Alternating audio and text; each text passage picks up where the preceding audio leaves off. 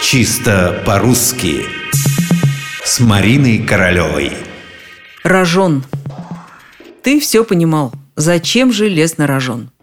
Мы частенько это произносим. Обычно не лезь на рожон, но можем сказать и резче. Какого рожна тебе надо? За наше добро, да нам же рожон в ребро. Вот как говаривали наши предки. При этом, как всегда в подобных случаях, совершенно не задумываемся. А что это такое рожон, рожна, рожну? Может, это такой забор с колючей проволокой? Начнем, пожалуй, с самого простого и надежного, с толкового словаря Ожегова. Вот и рожон. В первом значении острый кол. Рядом помета – старинное слово. Перечислены и выражения, в которых мы с вами привыкли видеть и слышать это слово. Лезть или идти на рожон, переть, уж извините, против рожна, и уже упомянутый вопрос, какого рожна тебе надо.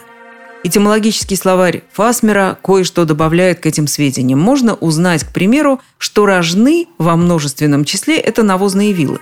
Но с происхождением слова сложнее. Словарь делает несколько предположений, но сам и подчеркивает, что ничего нельзя сказать здесь наверняка. Может, рожон произошел от рог, а может и от раз. В общем, следы рожна теряются в тумане веков.